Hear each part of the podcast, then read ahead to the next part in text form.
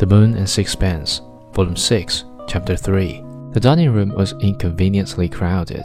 There was a K.C. and his wife, a government official and his wife, Mrs. Strickland's sister and her husband, Colonel MacAndrew and the wife of a member of parliament.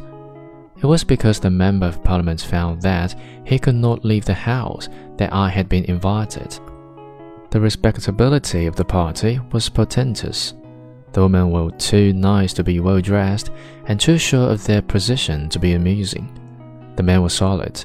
There was about all of them an air of well satisfied prosperity.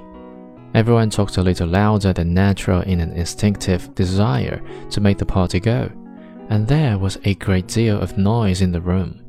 But there was no general conversation.